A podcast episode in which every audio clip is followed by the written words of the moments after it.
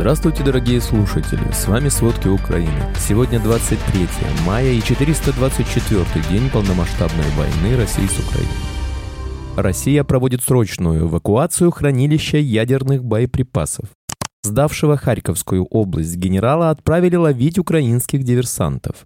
Российских операторов связи начнут штрафовать за отказ следить за гражданами. Количество дел о банкротстве россиян выросло на 30%. Госдума приняла закон об изъятии загранпаспортов на границе. Обо всем подробней. Вооруженная группа на танках и бронетехнике, которая вторглась в Белгородскую область с территории Украины, ударив по пограничному пункту и взяв несколько сел, была заблокирована и разгромлена, заявил на сегодня официальный представитель Минобороны России Игорь Коношенков. По его словам, к ликвидации группировки из-за боев, с которой власти эвакуировали не менее 6 тысяч человек, были привлечены силы авиации, артиллерии и войска Западного военного округа. Украинская сторона потеряла более 70 человек, 4 боевые бронированные машины и 5 пикапов, заявил Коношенков. Он добавил, что некоторые из вторгшихся были отброшены на территорию Украины, где по ним продолжилось нанесение огневого поражения до полной ликвидации. Заявления Минобороны России прозвучали спустя несколько часов после того, как губернатор Белгородской области Вячеслав Гладков сообщил, что контртеррористическая операция в регионе продолжается. Источник новой газеты «Европа» в России утверждает, что вопреки официальным декларациям операция против украинской группы не завершена. В регион стянуты силы мотострелков около 3200 бойцов и 20 единиц техники, армейского спецназа около 1000 человек и 40 единиц техники, а также также сотрудники Альфы и Вымпела, говорит собеседник издания. Похожей версии придерживаются Z-каналы и связанные с государством СМИ. В сети появилось видео диверсантов у села Козинка Белгородской области. Также бой шел в районе села Багун-городок, 35 километров от Козинки. Операцией по выдавливанию противника из Белгородской области руководит генерал-полковник Александр Лапин. Генерал имеет неоднозначную репутацию, и его, вероятно, направили исправлять его же просчеты. Ранее под командованием Лапина войска России потерпели ряд тяжелых поражений под Балаклеей, Лиманом и Изюмом, в общей сложности оставив 10 городов Харьковской области. Во время этой операции Украина смогла захватить свыше 200 единиц брошенной техники армии России, включая флагманские танки Т-90. В результате этого поражения под ежедневными обстрелами находится Белгородская область. Ранее Лапин также командовал кровавой переправой через реку Северский Донец. Во время нее было потеряно до 100 единиц техники.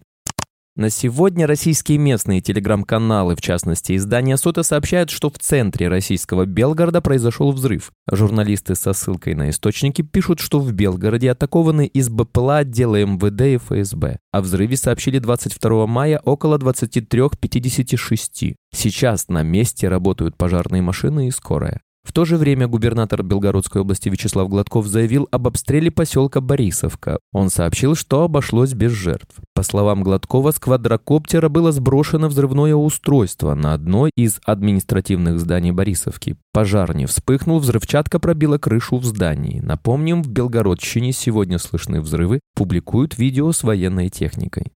Вечером 22 мая бойцы русского добровольческого корпуса во время своей операции в Белгородской области могли захватить технику россиян. Об этом русский добровольческий корпус сообщает в Телеграм, опубликовав соответствующее видео. Как отмечается, воюющие за Украину военные РДК утверждают, что они захватили российский БТР-82А, который был принят на вооружение только в 2011 году и оборудован пушкой 30 мм. Также солдаты захватили еще одну технику россиян, но ее название не уточнили.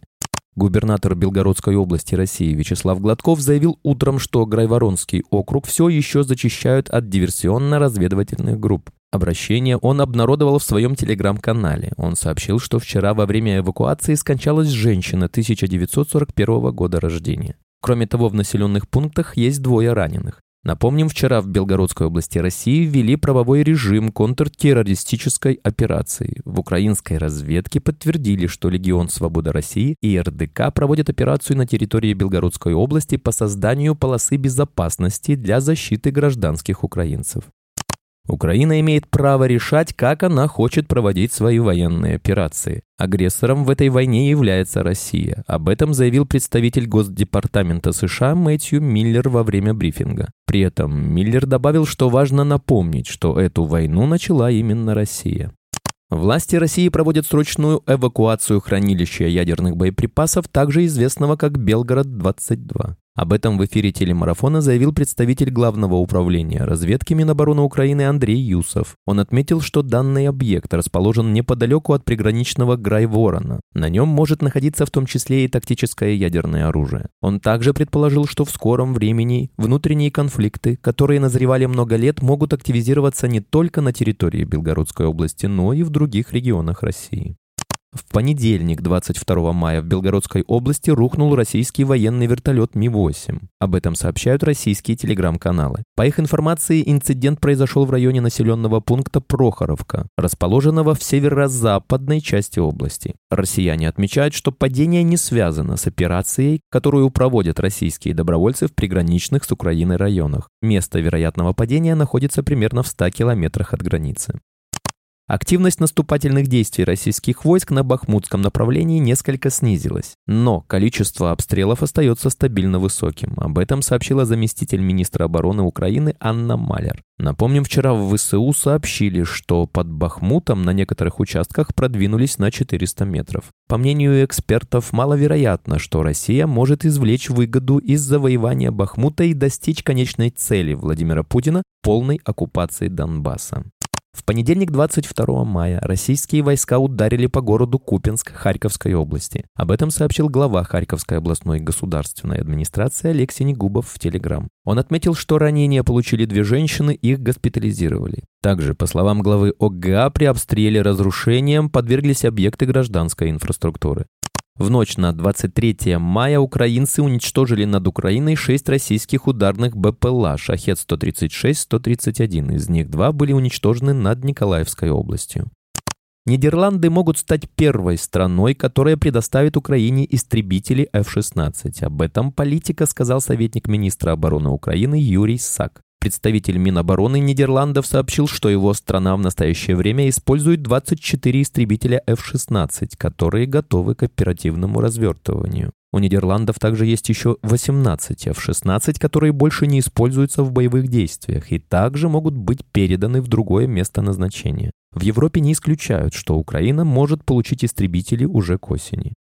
В ночь на 23 мая произошел полномасштабный пожар на складе пластиковых изделий в российском Воронеже. Об этом сообщает российское издание РИА Новости и местные телеграм-каналы. Как отмечается, первоначально сообщалось, что площадь пожара составила 200 квадратных метров. Впоследствии площадь возгорания расширилась. Очевидцы выложили фото и видео, свидетельствующие о масштабах происшествия. В то же время местные спасатели объяснили, что весь страшный вид пожара якобы связан с горючей загрузкой склада. Пока сообщается, что пожар локализовали, а пострадавших информации пока не поступало. Напомним, недавно в России произошел взрыв на газопроводе, есть пострадавшие. Также в субботу 13 мая в центре Москвы произошел пожар. В столице России горела гостиница «Интерконтиненталь». В населенном пункте Дядьково Брянской области России загорелся склад завода, которым пользуется оборонное предприятие. Сейчас о пострадавших не сообщается. Операторов связи начнут штрафовать за отказ следить за гражданами. Госдума приняла закон об оборотных штрафах для операторов, которые не установили на своих сетях систему оперативно-розыскных мероприятий СОРМ. Документ был одобрен в окончательном третьем чтении. В Роскомнадзоре отметили, что слежка за пользователями необходима для предотвращения терактов и расследования преступлений. В Минцифры заявили, что в вопросе безопасности компромиссов быть не может. Россияне стали чаще признавать себя банкротами. В 2023 году суды рассмотрели на 30% больше подобных дел, чем годами ранее, заявил председатель Верховного суда России Вячеслав Лебедев. Прирост за первые три месяца составил 43% по сравнению с аналогичным периодом 2022 года. Госдума приняла закон об изъятии загранпаспортов на границе. Государственная Дума во вторник приняла закон, расширяющий полномочия пограничников в работе с загранпаспортами выезжающих за рубеж граждан. Согласно документу, который в Думу внесло правительство и который был принят экспрессом во втором и третьем чтении за один день, сотрудники погранконтроля ФСБ смогут изымать загранпаспорта у россиян, которым закрыт выезд за рубеж. Спасибо. Это были все главные новости о войне России с Украиной. Помните, правда существует, а мы стараемся сделать ее доступной. Если вам нравится то, что мы делаем, пожалуйста, поделитесь этим подкастом с друзьями в России. Также, если вы хотели бы помочь нам делать материалы еще более качественными, пожалуйста, оставляйте фидбэк. Это очень важно для нас и для распространения правдивой информации. До встречи.